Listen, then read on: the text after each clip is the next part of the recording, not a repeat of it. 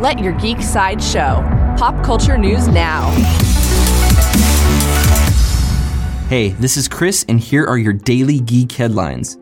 In Star Wars news, Del Rey Books has put together an official new timeline for its Star Wars novelizations, revealing when the upcoming Solo a Star Wars story takes place. According to the timeline, Solo takes place after Revenge of the Sith and before Rogue One and Star Wars Rebels. The film is set about 13 years before the original Star Wars movie events.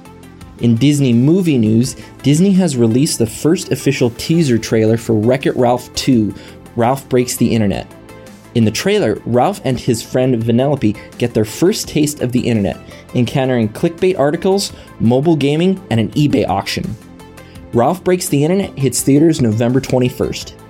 In Marvel movie news, the New Mutants film from 20th Century Fox is set to undergo reshoots this summer, and a new character will be added to the film's cast.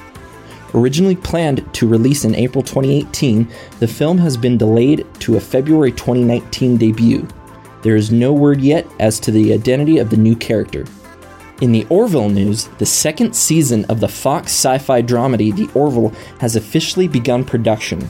Creator Seth MacFarlane and several other cast members tweeted teaser images from the first table read, and a call sheet lists Star Trek alum Joe Menosky as a co executive producer. Season 2 of The Orville will premiere on Fox in late 2018. In upcoming television news, Apple Television has ordered a new psychological thriller series from filmmaker M. Night Shyamalan. He will executive produce the series and will direct the first episode of the 10 episode series. There are currently no other details about the show. Did you know you can now get our daily updates streamed for free on your favorite podcasting platform? Now there are even more ways to let your geek side show. This has been your daily Geek Headlines update. For more ad free pop culture news and content, visit geeksideshow.com. Thank you for listening, and don't forget to let your geek side show.